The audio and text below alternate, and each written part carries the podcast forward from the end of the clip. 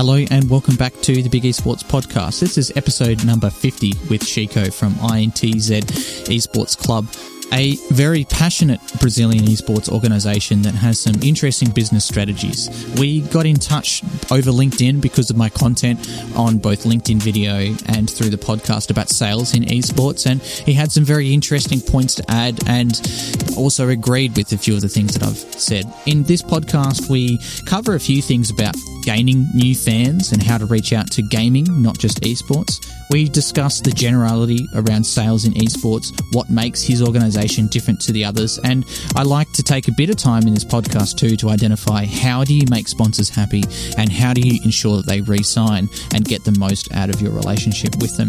This is a very engaging and interesting conversation. I had a great time and it's the first person from Brazil or the wider Latin America we've had on the podcast. So hopefully you enjoy it as well. If you want to get any of the show notes, see any of the topics or see any of the links that we talked about today, head to bigesports.gg forward slash 50 to and get in touch. Thanks so much for being a listener of this podcast. We've created it really to help increase information sharing and understanding of the esports market. If you'd like to help us out, feel free to leave us a review on whatever podcast platform you do and make sure to share this with your friends. Hopefully, we've been able to provide some fantastic information to you and a bit of a learning experience over this period of time, whether you're looking to skill up, enter the industry, or you're just looking to monitor to see how things are going. If you'd like to put yourself forward as a guest, suggest any others, or ask any questions questions, feel free to connect with us at bigesports.gg or on any of the social media platforms at bigesports underscore GG. Chico, first a guest on the podcast from Brazil. So happy to have you here, mate. Uh, my pleasure, mate. There's uh, one thing that we were talking about a little bit before we started recording. That's that I've been thinking about for many, many years as a you know previous Counter Strike player myself. That there are so many similarities between the Brazilian and the Australian market. Number one is it can be quite hot. Yeah. um, but number two, I think, is the absolute passion of the fans. I don't think you know, I feel like the fans that go absolutely crazy at any at any Counter Strike arena, you got Australians and Brazils, and they're the ones that are really up there. Yeah uh, I think it's a great thing that the, the passion is a very good thing for the esports. Uh, it's good to show people how, how much people appreciate it, uh, because people have this, that prejudice that people are, uh, who are, um, uh, on the, on the screens, uh, how can I say, hidden before, behind a screen. They don't have passion. They are cold and freeze. And people in Brazil, as, as people and as the Aussies, are very engaged about it. So it's good to, to people, to the crowd to see uh, how much uh, the, how, how how big is the engagement uh, behind the scenes, mm. you know? Mm. And do you do you get the same thing in, in all other sports in Brazil as well, or is this only in esports? No, that all except for football. Football is very passionate. That is the like I guess the first thing we say here is football, mm. uh, and then and then esports. Esports is for sure the second biggest uh, esport, sports in Brazil, for sure. Yeah. So, just like we like to kick off every podcast, can you just give a quick summary of your history sure. in, in business across traditional sports and esports and um, just say a little bit about what your business role is today? Okay. So, I started um, in the entertainment business, uh, worked at, at Universal Studios for six, seven years. Then I had a chance, the opportunity to work with traditional sports. Uh, it was an important moment at that, at that, that at that time because it was before the Olympics and the World Cup. So I learned a lot. Uh, and well, mainly I learned how not to do things because Brazil got it all wrong, but that's a, that's a shame to say, but that's the truth. So I stopped working with sports for, for a year, go to the construction. And then I, I, I got invited to work with esports. Uh, and as a as a nerd myself, uh, it was it just impressed me, and I didn't know uh, very much about the business itself. I was always playing and those kind of things, but I'm not so aware about uh, the the numbers itself. And then I I got the chance to take a look at the numbers, and whoa, that that's what I wanna what I wanna be, and that's where I am now. It's my third year in esports. I started in an agency uh, and then that, that agency had, had um, the contract from many teams, the worked for many teams, and one of them, INTZ, got me from there. Uh, and I'm one year in INTZ now, and so and I'm very happy. can you can you elaborate a little bit about INTZ, like what the position in the market is? Sure, sure. Uh, I'm I'm I'm the, the brand partnerships manager, director, call call it whatever you want. The thing, the most important is I'm the first guy in a team the to work focus only on the sales, on the new business, on bring bring brands to the to the club. Mm. Uh, what what uh, we we have a, in our structure we have three guys from business development. Um, me, uh, I work for the to, to the sales team. Mm-hmm. There we have an innov- innovation guy and we have an ops guy. So we work together to bring. It depends on the the business. It goes to the innovation guys. So and I, and then I'm more behind the sponsors and partners and to the to work for to, to get the money. You know that's the truth.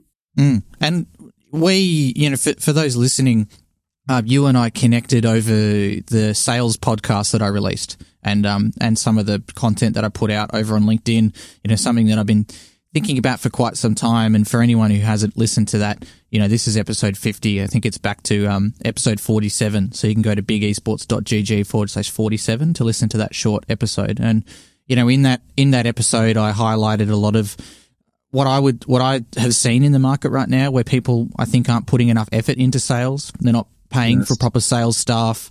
Um, and they're not understanding the, um, real breadth of, of sales that needs to go into something like esports, like happens yes. in traditional sports, more so than just putting a logo on a jersey or, you know, doing a few tweets for a company. It's often an all encompassing package. So obviously, like you were just identifying with INTZ, you know, there's there's quite a few salespeople involved in that process. Is that is that common in your region, or are you an outlier? Uh, no, I'm the I'm an outlaw. Uh, I'm the only one. The the the other teams have uh, how can I say uh, an account manager mm-hmm. that do both jobs, both inside inside the, the club and outside. Uh, we have a account manager that it works with me, but it's different jobs, and so we have we can think about a, a big strategy. So that's how I got in contact with you because I have to work. Uh, I have to see uh, beyond, you know, not only what it's happened just beside me. So I have to be in contact with the big media companies, big brands, uh, clubs from the, uh, from worldwide to get ideas and not accept, not just giving, uh, as you said, before, as you spoke about, no, it's not only about the tweets and the jerseys and the, the, the basic, uh, sponsor, uh, how can I, big, uh, big, basic sponsor properties, you know? Mm. Mm. It's more like a project. Yeah, and and I can I can understand why you know some small companies as a startup don't see the upside in you know hiring a, a salesperson, right? Because they're worried about not having enough money to pay for their sure. team and their flights and their accommodation. But I feel like, and you know, I'd be interested to hear your thoughts and if you agree. But it's but it could be a losing battle. You know, if you don't spend the, if you don't spend the money to make the money, you know, how are you going to get the sales through the door? That's correct, Chris. That's what I thought. I guess there's more. small, uh, INTZ is the biggest team in Latin America. Uh, but we have great teams and with great uh, guys and in small teams. Not, I, am not saying that they are small, okay, but they are smaller than us. So, and for them, they have, they can, for example, work with an agency or a consultancy group that can mm. put that, put together a strategy to them because I know that it's hard to the the, the first two, two three years is very hard because people don't know you. You are getting your numbers, you are getting your crowd, uh, and you are getting the first prizes. You got you're getting players, and it's hard. But uh, the thing is, people have to. They have to uh, invest in the sales team, in the sales operations, call it whatever you want. Mm. But you can't have money if you don't spend money. That's you spoke before, and I completely agree with you. So my my question for you as well, then, because obviously you've got a far more developed um, sales offering than you know some of your competitors. What what makes you different to the others? What have you identified that, that you can offer that other teams aren't or, or can't? Well, for example, we are INTZ is more than a club. We have a hub of about other uh, digital solutions. We have My Sports TV, INTV. It's a web channel. We have uh, projects, uh, brand uh, tailor-made projects that we, we build. we can we can we can produce uh, all, all our our material in um, in uh, inside the, our uh, gaming house because it's the biggest in Brazil. One one kilometer one kilometer square. I don't know how if the, the same measure in Australia. If not, yeah, same. we yeah. can. Oh, so great. Uh, uh, and the thing is, for example, how, how we do to do a sponsorship. We have a project. We think about a project, a big project, and then we go, we go the, to the jersey. The jersey is the last thing we, we can offer to, to someone because uh, we think about our brand too much. And there's another thing. For example, uh, you asked about our strategy. Somehow, uh, we are always mapping the, the, other teams in our market and we are mapping the teams from worldwide to see what kind of industries are looking for this esports. And then we have, if you are in a, in our adversary, for example, we have huge uh, teams in Latin America. For example, we are nowadays in the final in the CBLOL. CBLOL is the League of Legends Championship. We are in the final against Flamengo. Flamengo is a huge Brazilian football team. So we have to think, uh, uh, why they are in, the, in this market. We know why because we are in the market, but why, how the brands are seeing this. How can I, uh, how can I serve this, this wave as well to, to, to show the brands that don't know anything about esports what what is esports? Because uh, and I saw I don't know which which episode I heard you were saying about the difference between gaming and esports and there's a mm. big difference about it. So you have to be very calm and patient to explain to the to the two guys that don't know anything about esports how it works. So it's a long job but you have to invest on it. You can't just yeah. say people are coming to me. You know it's not like the field of dreams the movie yeah, exactly. Yeah, I think the content you're talking about was, um, yeah, was a video that I put out on LinkedIn, or, or some thoughts that I put out on, on LinkedIn. What what I wanted to ask you too was obviously you're very um, Latin American focused and, and, specifically Brazilian focused with your team. Yeah. I'm seeing a lot of teams in Australia, Pakistan, Turkey, and other smaller emerging regions starting to reach out as getting a little bit more of a global presence because you know our markets are smaller and they reach a cap. Do you think that being so Brazilian focused is is a limitation to you, or is it a necessity for how how uh, you know nationalist or, or how proud the fans are of their local region? The thing is, we are not only uh, focused on Brazil, but we are getting so big in Brazil nowadays that it took us a lot of time. But it's very good, and, and, and as I said, uh, we said before, the the thing is, I was trying to get worldwide. Our vision in the, the our vision statement is to get uh, no worldwide until 2000, 2022. Mm-hmm. We have two years to get there. Uh, we already conquered, if I if you if you allow me to say that, the, the Latin America, and now we want to go abroad. INTZ, I, I'm not sure if you know about it, but we have uh, we already had uh, gave the first step into to our worldwide domination. We got a team in Toronto, Canada, a Counter Strike mm-hmm. team, and we were in major. We lost the first games, the first round, but we are in, we were we were in the major. It, that's huge. That's important mm-hmm. for the for our scenario, you know, to show ourselves.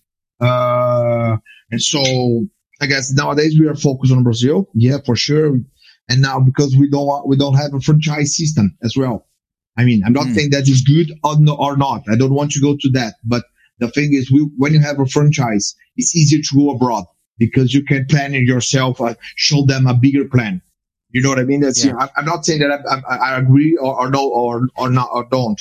The thing is about how people outside looks at, look at the, the esports scenario, you know? And that's why I, I, it's, thank you very much for your invite to be here because, uh, as many as I can learn from the, from worldwide. It, I guess I want to bring it back to Brazil and help my colleagues, help my, help my teammates to, to have the same success you are already having worldwide, you know? Mm, mm, yeah. It's, and it's a funny crossover too. It was, um, one of the teams that you lost to in the, in the major was actually an Australian team called Grayhound Gaming. I don't want to so go to that subject because we, we, were talking before. Australian teams are somehow our nemesis, you know. So yes, exactly. That's not. A, wanted, and and look, this is something that I didn't think that we would necessarily chat about, but I'm happy you brought it up. Is is franchises? I'd like to talk a little bit more about that. So you know, I guess eh, overseas in, in the UK, there's franchises in the in the form of Gfinity.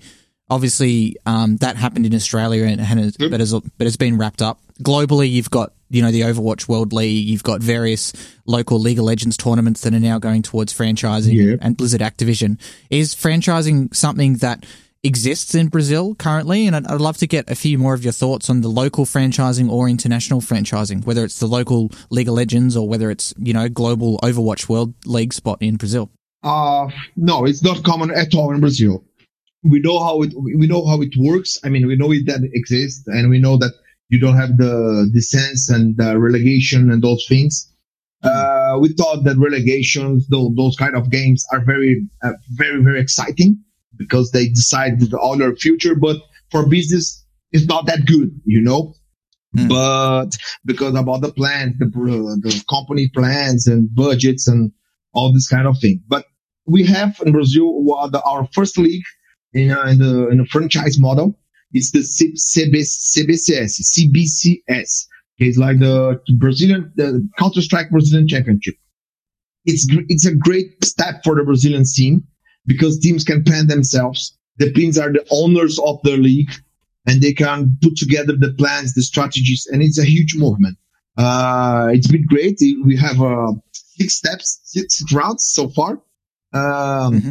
The teams are working together. For example, INTZ, we have a Counter Strike uh, team in this tournament and CBCS, and we can't. Uh, the we, we have to uh, we can we can sales um, sail them together with the low team, for example. They are not mm. with together because it's a league. It's a franchise league. They have their system, their their their structure.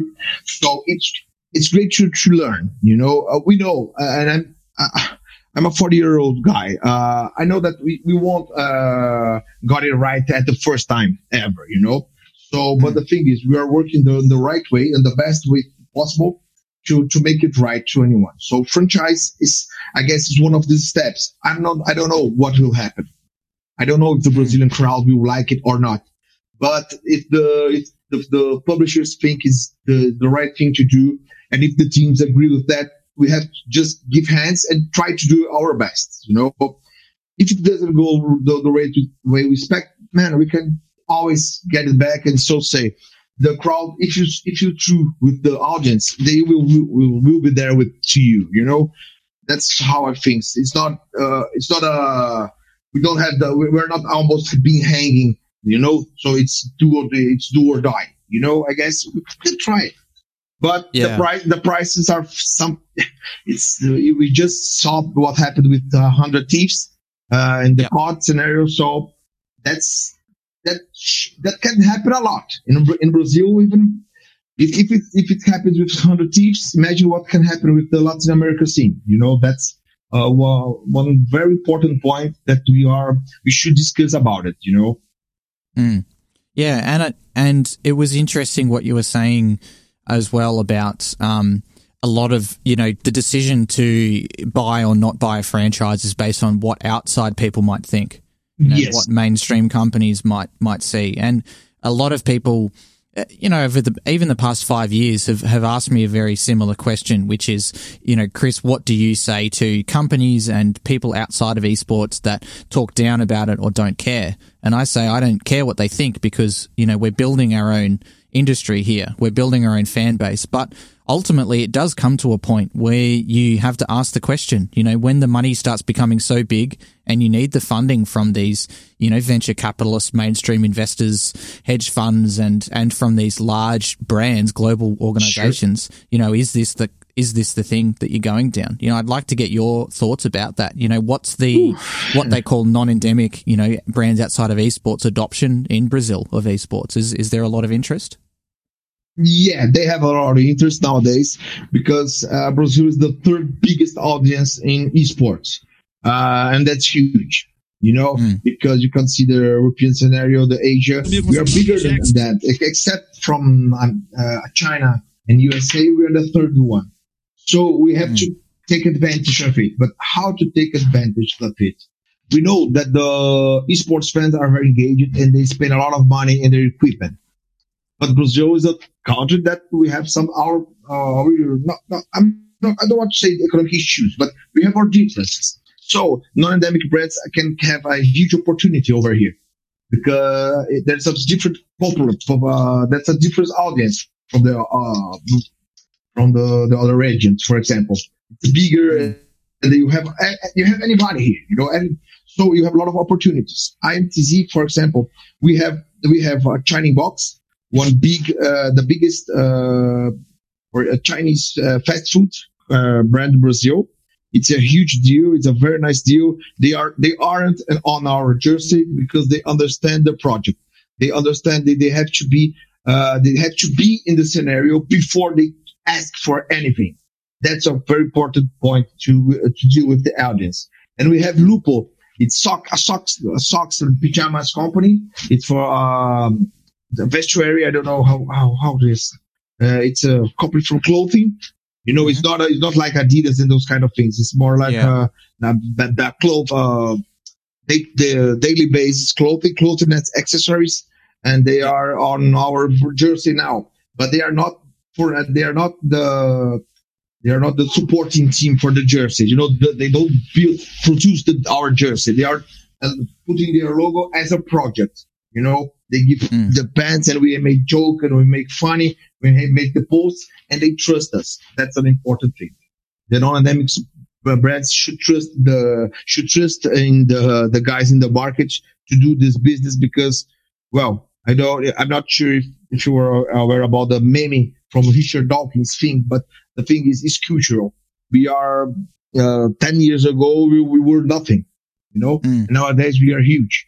So it's not that they, they're not doing any, uh, they're not, can I say, the, it's not a player. We don't need them. You know, you are huge enough, but it's good to, to have them together with us. It's good to anyone. And that's the point. It should be good to anyone. It should be good to both parts.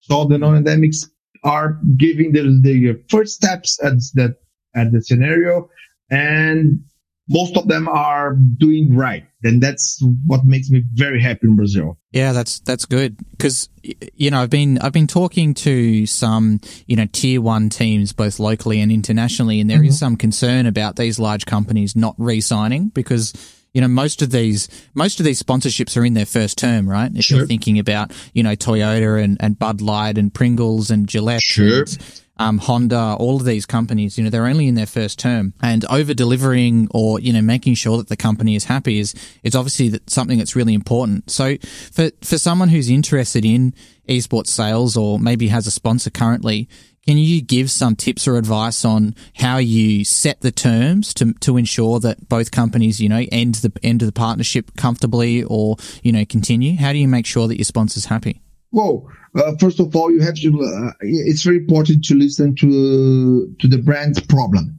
the, and so so you can set the solution uh, to give them the, the, right solutions because it's not about getting no, it's not about putting a brand It's different from the traditional sports. You know, traditional sports, it's very used to work with uh, just the branding part of it.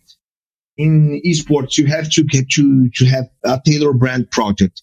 You have to see who's the, brand audience and where is the, where is this audience in the esports scenario? Because we have a lot of scenarios inside esports. We have the mobile, we have the FPS, we have and we have Hearthstone. Uh, we have the battlegrounds nowadays, it's huge. So you, the first steps, you have to be sure they understand where they are going to. And the thing is, it's not hard to, to make, to, to show them where they are going because it's huge. We have a lot of opportunities. It's nowadays, like they say, the, the, um, oh, blue ocean, ocean blue. Mm. You have a lot of opportunities. But the thing is, once you got there, once you have the, the, the, the signatures, the, the agreement done, you have to give them what they they uh, what you what they need. Mm. So because and, and I'm, I'm I'm considering that you already had your contract signed, so you know what to do, and then you have to show them all along the way how it works. You know, it's more like baby steps. You know, come here, let me show you what is uh, what I'm doing. They have to be part of the plan and not now. Look what I did. Look what I did. You know, the Brazilian guys somehow uh, uh, we forget to show the people how is the process, the creative process about the things. You know, oh, we have opportunity here. And why is that opportunity? Because of this, this, and that. and we have to show them cases. We do we do not uh, need to hide what is uh, what our, our competitors do. You know, as though if they see this, they will it will be bad because they will think the, the our neighbors' grass is greener than ours. You know that mm. that kind of uh, small small thinking. You know, mm. but it's hard, and we have to know that on the other side of the desk there's a guy that have a family have to put the food in their table. And so it has their problems, you know, a little empathy. You have to, to understand, to put together. And that's what happens, for example, with China in Box. I'm working with China in Box for two years now. And that's huge. It's important to me, you know, because, uh, we, we were, we were doing different things be, uh, before INTZ. And then I got them as a contract from a, from a, the biggest club. Mm. We already won the, the Brazilian League of Legends championship and that's huge. And they're being part of it. Uh, they, I can send you a, a hype video that we we we, we publish. Uh, it, I don't know how to do it, but you can we, we share in LinkedIn. That's uh, we we somehow uh, play with their product. You know, they are Chinese fast food. We have a shrimp. Shrimp uh, is the jungle uh, jungle from Flamengo, and we we joke with that, and it was good. It was uh, it's like you say Brazil farpas we, we were joking with them, but in a very good way. Yeah. But but yeah. before we did it, we, we we had to show the, the brand what we are doing, why we are doing. Because at the first, oh man, if I didn't say anything and they just saw that video, they will kill me with all with all the reason in the world, you know. Yeah, so yeah. that's how it. It's you. You have to be patient, you know. And that's one of the good points about having investment in sales team in the because you can always having uh, giving attention to the to the the brand your partners because if I can say that one one thing companies and the teams usually get it wrong is it's not about the signing the contract it's about how you get it out the, the process going you know because that's how we will uh postpone not, not postpone you have to sign it again you know for the second year you have to show them how the, the way. You're not, it's not about talking to them two, two times a year, you know? You have to show them, bring them together, uh, show them, show them, especially the, the, the thing that went bad that you tried. But you have to be partners, you know, partners as the, the real, the, the, the, real meaning of the word. Mm-hmm, mm-hmm. I don't yeah. know if I'm a, I, I can be a romantic, Chris. I'm sorry about that, but I mean, so. That's okay. Yeah, look, I think I think there's some some very interesting things to pull out of what you just said. Um, you know, one is maintaining that relationship with the partner. You know, sure. a lot of a lot of people in the past, and this is me as being a sponsor, have fallen down in the part where they just want to sign the revenue and then they kind of forget about you and then you know it's unlikely you are to re-sign after that because you need that relationship ongoing right yeah and the other the other thing that i've tried to take to doing a lot especially with influencer projects which are quite common for us here in australia is mm-hmm. just it, you feel a bit stupid asking it but just being really obvious and saying to the brand you know how will this be a success for you what is the metric exactly and even if you can or can't get there it really helps you to understand what they're looking for and maybe you can exactly. change your marketing and messaging to help deliver. And this definitely isn't me saying that, you know, all these tier one sponsors aren't going to re-sign at all. But this is me saying that, you know, globally there are some very smart people, you know, that I've been talking to behind sure. the scenes who are now, you know, starting to discuss a lot of this. They've said, okay, you know, we've now got the interest from these traditional brands. It's up to us to deliver and over deliver, not, exactly. not only for our exactly. brand, but for the whole market. So these other brands are interested because you see when when one brand has some success, say in the automotive space, I think it was BMW with League of Legends was the first automotive partner to come in. And yeah. then in the next three to four years, you've seen every major automotive partner in the world, or almost everyone, come in. You know, you've seen Audi, we've seen Honda, um, we've seen Toyota, we've seen Mercedes, and you know, there's talk. I've been talking to another tier one team that says there's about to be another Japanese automaker coming into the space too. So, out of the biggest car brands in the world, you know, this one that came in with BMW and, and had some success and told some good stories, it dragged the rest in. So, you know, it's the old adage of you know, rising tide lifts all boats, and and seems to be quite you know proven here in the esports market. Sure. Uh, when you say when you talk talking about the um, BMW and Audi, you touched my weak point because that's my personal goal to have one brand like that uh, in INTZ. Mm. Because the market, uh, as our market's not as mature as the European, Asian, uh, even our ocean, uh, even yours market, people are not looking at that. They, the guys in the those the brand, ju- this uh, this companies just say they are not our audience, but they'll never be if you never talk to them, you know. But it's, uh, I mean, it's uh, you don't you don't wake up and say, oh, I'm gonna buy, a, I'll buy a car today. it's not like that. Yeah. It's a process, you know. You want a car today, okay, but you can't buy it. So it's a process. You have to talk with them. So that's what we're trying to show the, the, the brands here. And there's a lot of good, good, good uh, cases out uh, worldwide, you know. The McDonald's, what McDonald's did in the Nordics was great, you know. Mm. They have their, their number, different uh, McDonald's. Think about it, Chris. It's McDonald's we're talking about. They they they get permission to change bur- their burger's name. Yeah. it's huge. Yeah, it is huge. It's huh? important. Yeah, And that's a case we have to show the worldwide. You know, look what McDonald's is doing. This is how they do it. You know, that's how we, we want to do it. Hmm. And then I think we'll do it. You will get it there, man. I, I'm romantic, as I said. That's good. And I, I guess I, w- I want you to touch on a little bit more, you know, with your brands and, and what their goals are in the market. Are you being pushed more and more to generate direct sales and ROI and, and digital presence, or is it more of a branding play? You know, can you give me a bit of insight into why these brands that sponsor you are interested in, and what they want from you? For sure, mate. Uh, we are very good. We, there's a lot of pressure about numbers nowadays.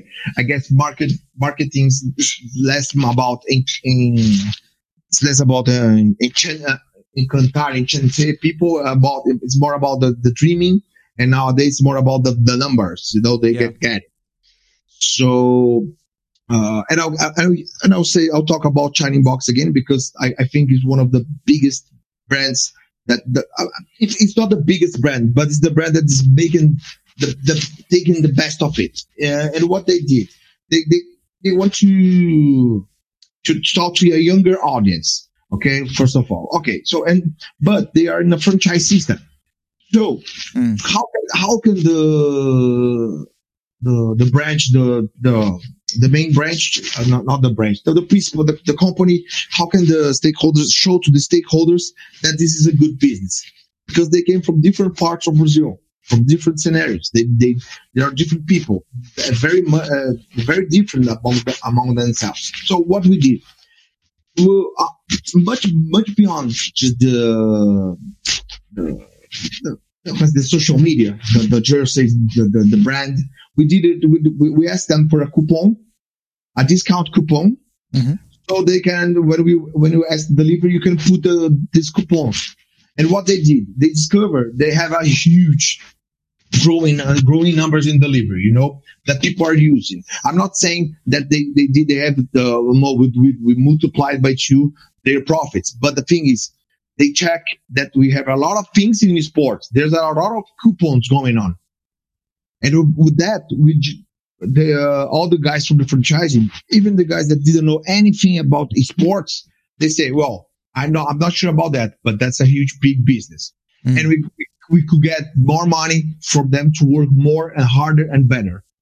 But first we, we showed them that it was a good way. And then we, we, uh, we get the money bigger to show them better and to improve their numbers. They are investing. It's how it's somehow, uh, um, and, and, and they're we were talking before, first, the first things we were talking about the investments. They are investing. You know, they see that, that, that there's a lot of potential, but we need to show them this, this number.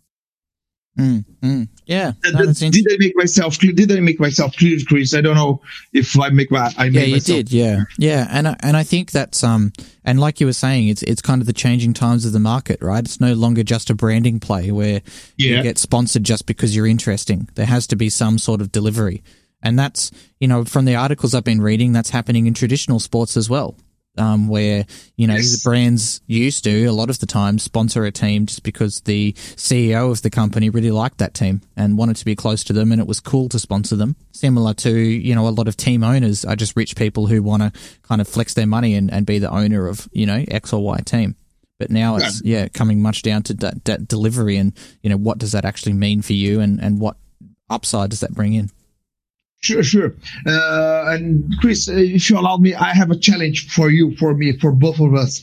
Uh, we have to try to, to do a partnership, uh, uh, cross partnership between regions. You know, that's something that I, I, I at least I, I, I, can't remember to see anything. You know, mm. teams uh, worldwide were working together. You know, like for boot camps, being being more than more than a partners. You know, to, so the brands can see that can they can work in two two different regions at the same time.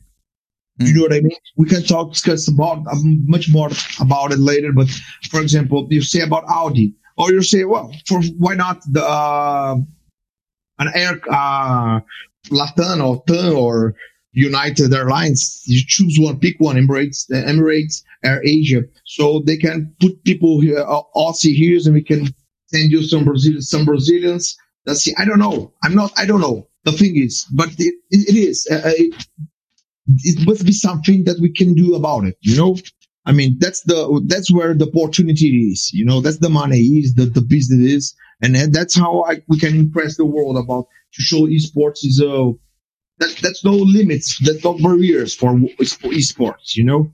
Mm, mm. Yeah, yeah, and there has been you know, there's been some interesting collaborations. Um, you know, for the listeners of the podcast, um, they might have heard about um, the way that HTC entered into the market, and I talked to that was about you know three of the top um, tier one organizations in America combining together to do a pitch. But no, I think you're right that there is um, there's some more collaboration to be done. I think between exactly. esports teams globally, and we've seen it We've seen it in small ways, you know, like um, the Grayhound team were boot camping at the at the NIP facilities previously, and you know you've seen a little bit of sharing of players. There's two Australian organisations that have joined Fortnite teams together to head, to head over to the US. But I'd be interested to see more, like what you were saying. It's almost like an internal boot camp where you can share players, you know, among different yeah. regions and and maybe work on sponsorships together.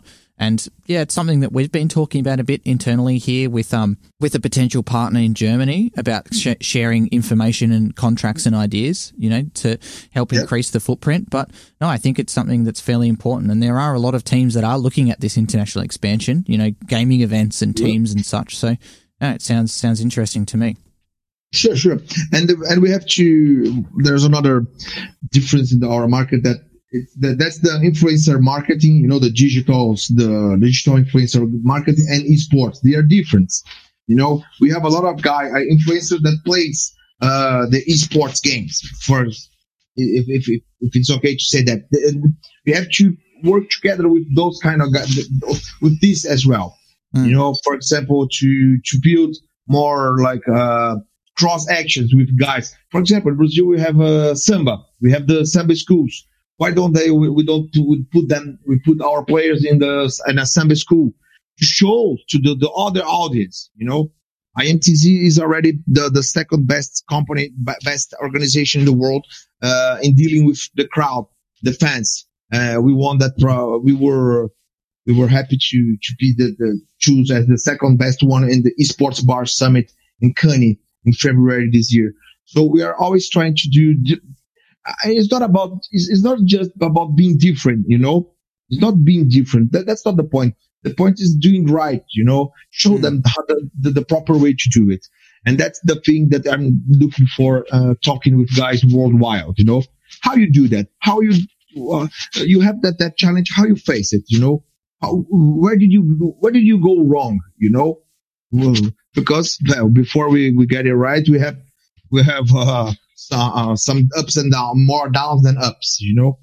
Mm-hmm, mm-hmm. Yeah, exactly. And uh, I mean, something that's that's slightly different to this, but definitely tied into sales. Um, you know, for those listening to the podcast, we'll we'll have a, a senior sales staff member or two from FaZe Clan on um, in in coming weeks, which should be fantastic. Oh, they're they're um, great. They are great. But something that they're obviously quite good at, and, and something that I've been talking to so many teams in Australia and internationally about, and I'd like to ask you too, mate, is obviously you're you're selling these to these brands, and then you're selling these brands on, but you have to sell them to someone, right? So how how do you as an esports team generate your fans? Because something that I've noticed quite a lot in the market is that a lot of teams are advertising to the fans they already have, but aren't going out and try to capture new fans. And obviously, that's very detrimental if you're advertising to fans you already have and you don't have many or any fans, so it's hard to capture them.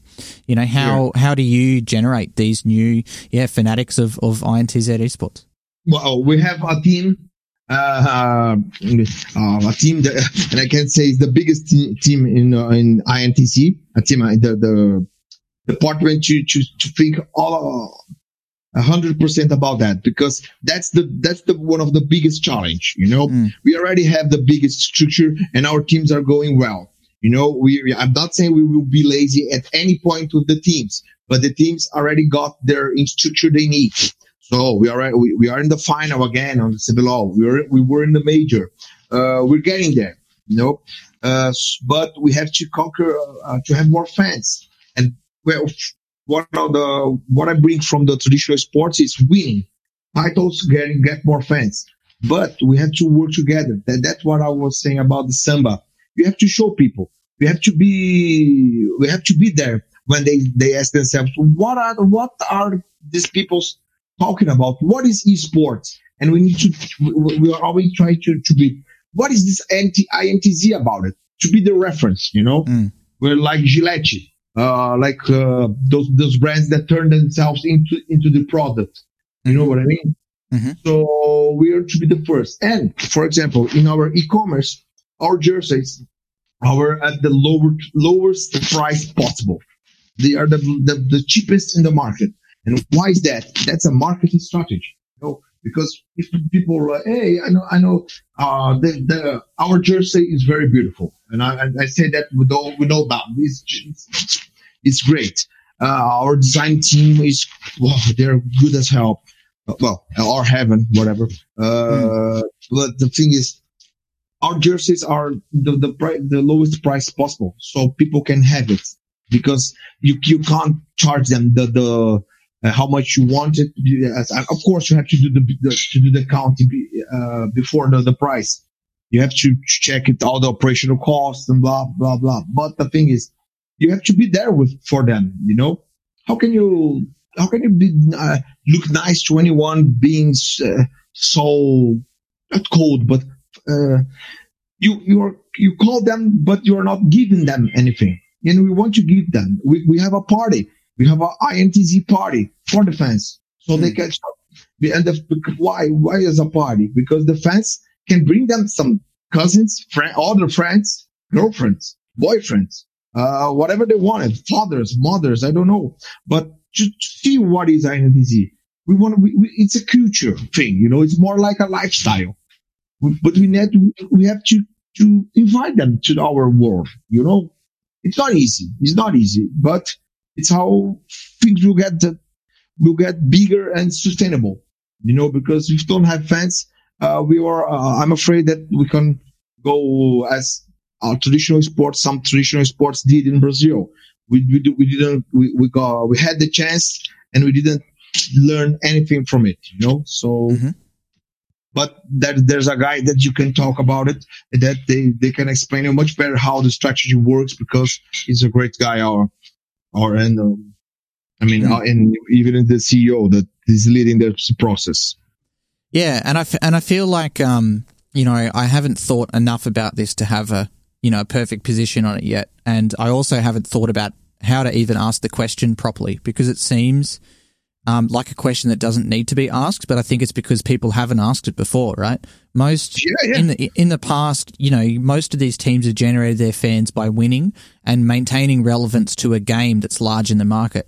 So they might be gaining their fans through, you know, being in majors and on stage and winning tournaments and, you know, creating vlogs and such that are based around that. But you're capturing an audience that's already watching those games. So unless that game is growing, or unless the tournament is growing and reaching new fans, you're not going to be reaching new fans. So how do you reach out and actively go and capture them yourself and spend a bit of money to reach these new audiences? Do you do something like FaZe where you focus on content? You focus on now working with, with rappers and NBA players and celebrities to, you know, start to capture their audiences and start to reach like what you were saying before uh, for some of my content start to reach more people that are in the gaming space and not always or so much in the esports space. Exactly. That's the thing. That that's where the that's where the, the, the market is nowadays, you know, because as you say, the heavy users are the heavy users. They are already here. You know, Mm. I know uh, there's not much we can uh how we can show them impress them. But in the gaming scenario, in the influencer scenario, I don't know if I can say that, Chris, but like something like the Shade Crew, you know, the people getting more people to the game, you know, to the esports. Show them. It's, it's a future life. It's more than esports. It's entertainment. It's entertainment as well. You know? Yeah. And it's thinking it's thinking about I guess developing the casual fans, right? Because a lot of the content and and the delivery I see is based towards the hardcore fans that have a real understanding of what's happening. But Yes. if you think about the biggest sport here in Australia, the Australian Football League, you know, my partner's family, they they've been you know, casual fans for that for generations of the same team, but none of them actually participate. None of them play. Um, and, Yeah. you know, sometimes they'll go and watch live, but not so often, but they'll always talk about it and they'll show some interest in it. So, you know, how do we as esports develop more of those casual fans who don't even want to be on stage playing? They don't care about being the next Counter Strike Pro, but they'd like Yeah. to turn on Twitch or the TV or what, what have you and Yeah. just watch it and, and engage with it every now and then. You know, how do we, how do we flip that so it's not just, you know, you're either an on or an off. You're either an avid esports fanatic Yes. or you just don't care at all. Exactly, man. That that's the point. That's the point. And and, see, and I mean, uh, hearing uh, you saying it sounds so uh, easy, so obvious, but you have to imagine that we are in Brazil. Brazil, we are, uh, we, we don't have this culture for the, uh, this, this thinking culture. I'm I'm not saying we are not thinking. It's just different, you know. We have, we are very worried about the, the results itself. Our sports here is not entertainment, you know, as for example, NBA, NFL, any sports league, you know, it's, it's, it's more, it's sports to the core, you know, it's more competition itself. It forgets about the entertainment part of it, you know, and sports is as much about, about entertainment as it's about, uh, the sports itself, you know, the competitive, the competitive side of it. Mm. For example, uh, about Fortnite. Fortnite is a when Netflix say that Fortnite is the, their biggest threat. I mean, what are, are we really talking about? Esports? No esports. What, uh, what what what kind of market we are building, and we are building it. You know. So I just want to be sure that we're not forgetting anyone in the process. You know.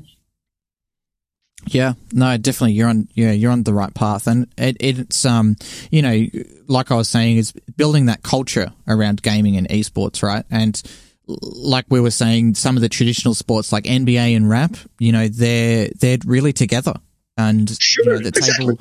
It means that people who aren't really hardcore basketball fans are wearing Jordans.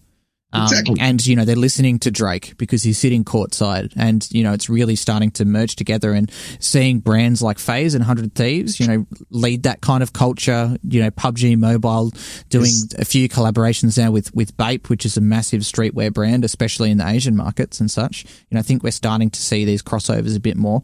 But the question I'm trying to ask is, you know, for these esports teams that are involved, winning is definitely one thing, and you have to be good because no one wants to follow a team that dresses in lots of Gucci but can't play the game. you know, they need to be some form of good, sure. But what's the what's the balance? You know, how much? Let's say if you've got, let's say if you've got a hundred fictional dollars, how many dollars do you spend on being good? How many dollars do you spend on bringing in new brands? And how many dollars do you spend on activating and, and capturing new fans? The uh, I guess uh, without being good, you won't have the second chance. You have, the, you know what I mean? Mm. Uh, you have to be good. You have to win. Nobody wants to lose. You know. Uh, once I buy your T-shirt, I, I buy your jersey, and I'm wearing it. I want to be a winner. You know. Mm. That's that's human. So you don't need to be uh, huge in all esports, but you have to be good in something. You know, and then you have that need that that niche and then you go step by step. But you have to be good. Uh, I don't think you you can be only a entertainment team. It's not. Uh, it's you can't you can be. Uh, uh, well, so far you can't be the Harlem Globetrotters. You know, you have to be a NBA team. Now, Yeah, and this is and exactly what you're saying is how I often describe people like Ninja. You know, he's not. You know, a lot of the He's traditional good. media calls him esports. He's not really esports. He's more entertainment, but he's still a good player. You know, he's still exactly. playing in these leagues and he's still winning a lot of tournaments and he's still being quite good. But that's not his goal is to be an esports professional. His goal is to be a celebrity entertainer. But still, like you were saying, you know, Dr. Disrespect, another one, and Shroud, you know, another one. These three of the biggest streamers in the world. Yes, they're not currently trying to be an esports champion, but they're all, they're all quite decent and they're certainly above average at, at games. Sure, man. That, that's esports 101, I guess, you know. Mm. You, you have to know how to play it, you know. Mm. It's not about, I mean, you have to be competitive. You have to be good because, I mean, for example, I never lose uh, any FIFA for more than 1-0 because I rage it and I shut it down. I don't want to lose it. I mean, the thing is, nobody wants to lose. Yeah. So why am I why will I spend my time watching someone that only loses? Who doesn't, and you know, it's not, I mean, it's a psychological thing, you know, for me, this is esports one on one.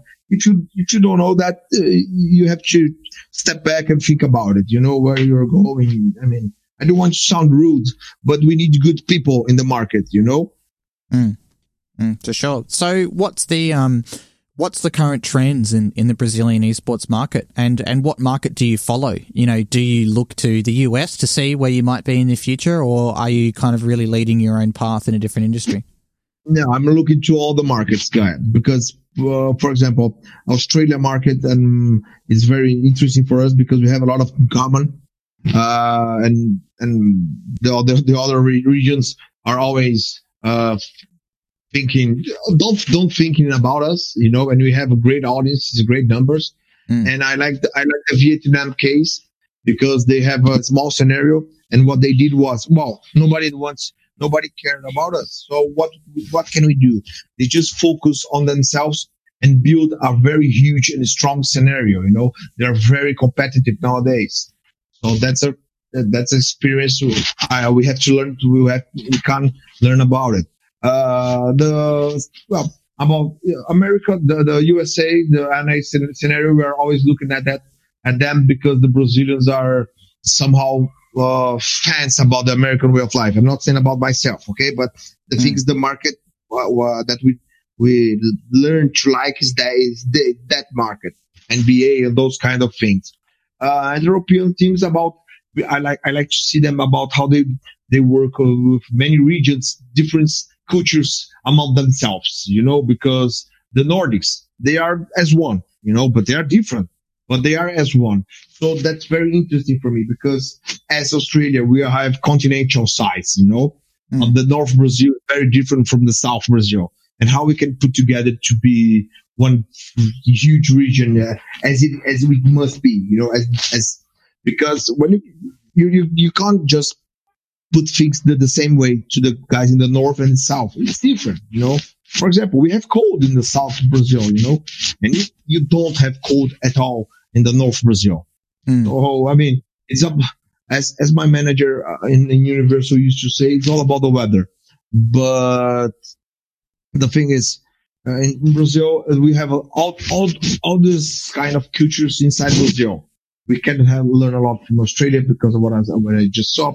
We can, for example, the Asian guys, man, the China, man, they are huge, but uh, uh, we can't just think about China as one. You know, they have difference in, inside China, mm. and every time I was talking about China, I'm always asked, where in China? Yeah, where am we talking about in China? Hong Kong's not China, man. You know, so well, what are we talking about? And I guess we we, we can't. How can I say? We don't have mm, many time as I want to plan things. So we have to get the, the good ideas from from anywhere and put it put it put it uh, in, in, our our business plan and make it make it happen. You know, try it. Mm. A thing I love to ask is about roadblocks and you know what's stopping people from progressing along the path? What what are the main roadblocks in the brazilian market right now? And and are they the same as these other industries that you're looking at? I don't know. That's the challenge isn't it? Uh, mm. the well what we face in brazil is the i don't want to make myself uh, sounds rude you know because somehow the people are not about bad but we have the problem for example in the competitive side uh our our our guys are great players, but we have to to train to, to practice with the guys that are better than us, Mm. and we can't. We, we we are in somehow working in going in circles. You know, we are. And how how can we trespass this? How can we get to this guy? So we have to do boot camps, for example. INTZ hires uh, foreign player, foreign coaches to bring their expertise in, to us, to our in our, our gameplays. Yeah. Um, but when we are talking about the brands, for example, you have to understand the Brazilian culture. You know, it's different. You have to be the Brazilian guy. Uh, we try to. Uh, the thing is, I have to work somehow as a translator. You know, from this this esports scenario to the Brazilian culture way of doing things. Mhm. You know, so I mean that's one of the challenges we have. But I think we're doing great, man. All the teams are working together. We have associations, uh, and, and the challenges are always happening. They they keep coming, you know, and we have to be to, to have a fast a fast response to it. Uh, but oh, Mm. that's a hard question. Man. That's a hard question. And the problem you were saying about you know people playing only against each other in the market is you know something that happened here in Australia for a long time because of how physically separated we are from the rest of the world. Yeah. You know, it takes a long time for us to fly and a lot of money to get overseas. So we always had that cap where, you know, a team would be very dominant here in Australia in, in say Counter Strike 1.6, like Team Immunity. Mm-hmm. But then when they go overseas, they, you know, never perform that well because they don't have Not the opportunity to Tell me about it. Yeah. you know, play with or against the best people. And, and now, thankfully, you know, we've got teams like Grayhound who are camp, boot camping Yeah. overseas quite a lot and, you know, achieve some success in, in the major. We've got teams like Renegades who are four out of five Australians and, you know, went over as five out of five. And, you know, they're great. They just achieved legend status at the, at the major as well. So it shows that, you know, we've got the ability to play quite well at a top level, but yeah, we just need, um, you know, just need the opportunities provided and, and need to be talking to these other regions and, and cooperating as much as possible. Yeah, and, and, just we're back at the we would we first talk. Uh, if you don't invest in the teams, you know, if you don't get them money to go do boot camps to bring people, uh, we won't be competitive worldwide. And being more competitive worldwide brings more audience, brings more. The cycle, this the circle completes itself. You know. Mm, mm. No, yeah, yeah, you're exactly right. So changing, um, changing topics slightly, but we're still obviously maintaining on the same trend. Can you let me know a little bit more about investment um, in the Brazilian esports market? And you know where that's at, what's what's hot at the moment, and you know what the upcoming startups are looking at. You know, are we past the fact where it's mainly teams and tournament operators getting investment? Are you seeing, you know, esports PR companies, talent management agencies, uh, platforms, etc., or is it still mainly focused on teams and tournaments? Yeah, it's baby steps in Brazil. It's in our first first uh, first years about this talking. I guess uh, we have a lot of talking now this year, 2019, and I guess in 2020 we have many news. You know, uh, this investment part is somehow uh, more difficult to say because uh, we are the invest the investors are how can I say t- not touching. They are trying. They are talking to the teams. They're seeing who's good, who's uh, who, who it isn't, and the numbers. And we, uh, as a, as a club, we are doing our homework to show them how it is, how it works. Uh, but I guess it's baby steps yet. You know, it's baby steps. We are, we are not, uh, as far as you are in Australia, for example. You are, you already did a, a, a, a long path before us. You are uh, many steps ahead, you know? Mm. That's a, that's a complete marketing. Uh, I'm not, I'm, not, it's not that I'm not comfortable saying about it, but the thing is that there are so many talks, talkings about it. And, and I just don't want to, to anyone to say that I, oh, the INTZ things like that, things like that, say that, you know, that's, it's somehow delicate to, to get into.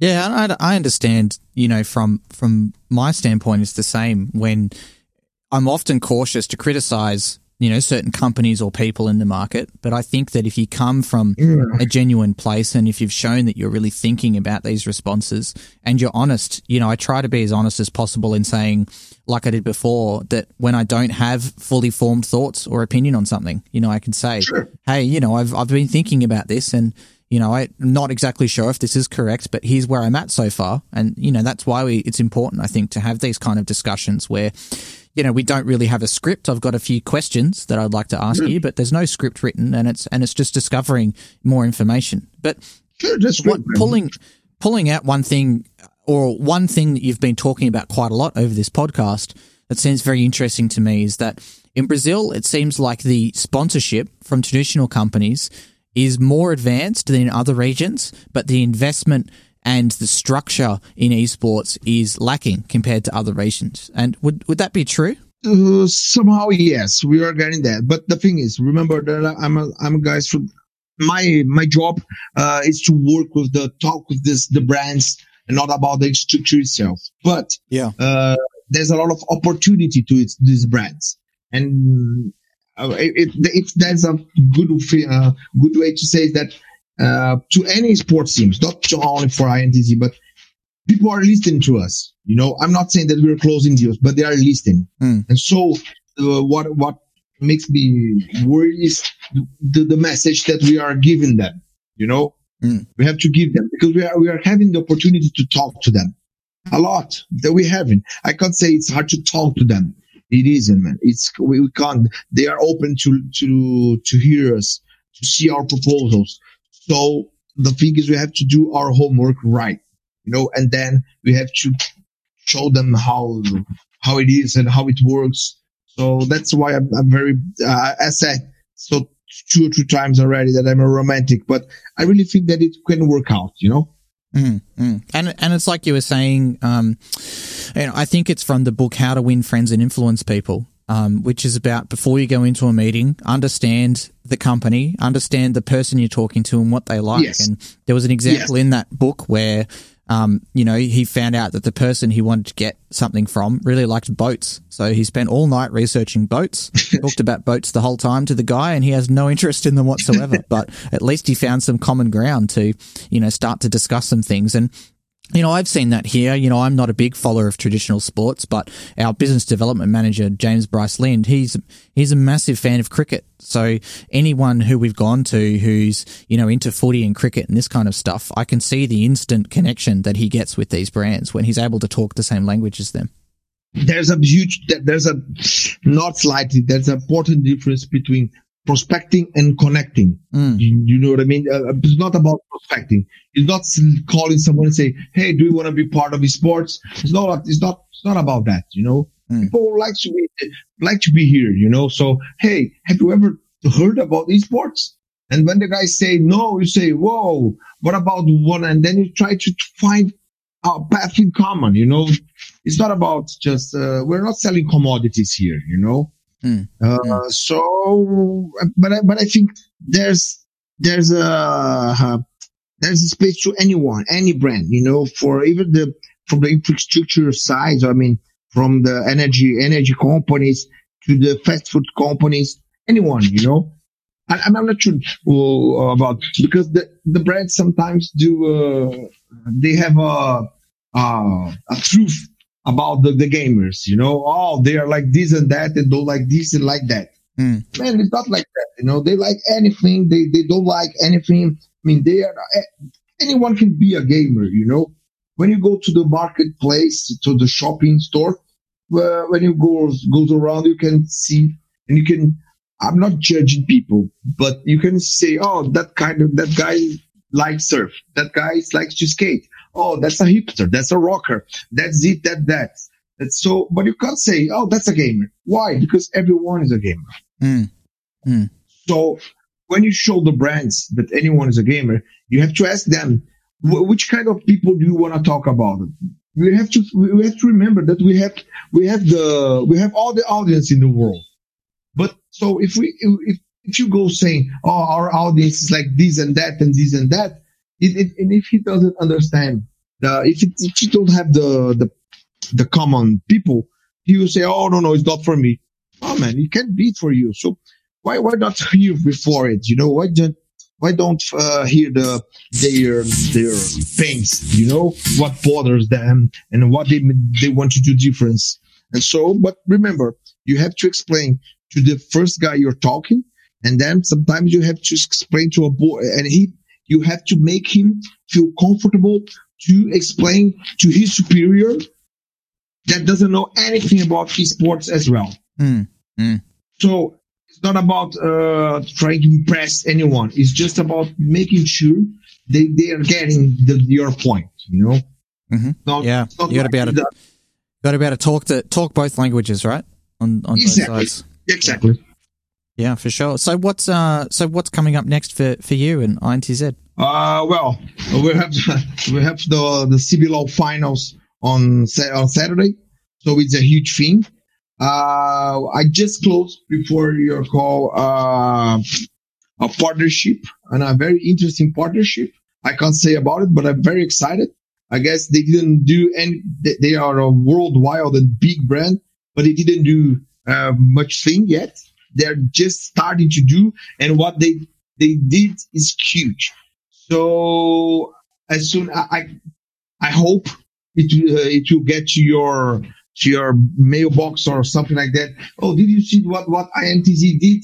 I mean, uh, we're having good plans, good plans. We are getting good, good, good partners abroad and making our, our networking right. You know, just the opportunity to be here is great. Uh, as I spoke before. Thank you very much. Uh, I don't know exactly uh, how is the audience will think about it, but uh, if you have, if someone have anything to complain, you can say, give me their my email to them, and we can talk about it. Man, the important is to yeah. talk and to make it happen. We're building a market. You know, we are not enemies yet. Uh, to close in a very Shakespeare way, well, we we, uh, we feel we happy feel we bed of brothers. You know, mm. we have to be together to, to build this market. Awesome, mate. Where can where can people connect with you online? Where can they find you? Well, uh, my in all media, so, social medias uh, is as Chico Tattini, C H I C O T I T T I N O I. Uh, and more, my email is C I C H I C O at intz.com.br. Uh, and I'm very open to any talks you can have it. Just don't came with rocks and stones that everything will be fine. fantastic. Fantastic, mate. Thanks so much for joining us today. I've learned a lot about the Brazilian market. My pleasure, mate. Thank you. Thank you more about the, your invite. Thank you, no problem. And thank you to listening into the Big Esports podcast. This has been episode number 50 with Chico from INTZ Esports Club. If you would like to learn more about anything we talked about today, uh, get in touch or see any of the show notes, you can head to bigesports.gg forward slash 50, the number's 50, and you can see the show notes, links to Chico and anything else we talked about today. Thanks for listening. Like I said before, we do have some people from FaZe coming on soon as well. We're going to be talking so much more about sales as we can because I think it's a very important topic that we need to keep discussing. Thanks for listening and bye for now. Thanks for tuning into our podcast today. For show notes, relevant links, and upcoming projects, you can check us out online at bigesports.gg or follow us on our social medias at bigesports underscore gg.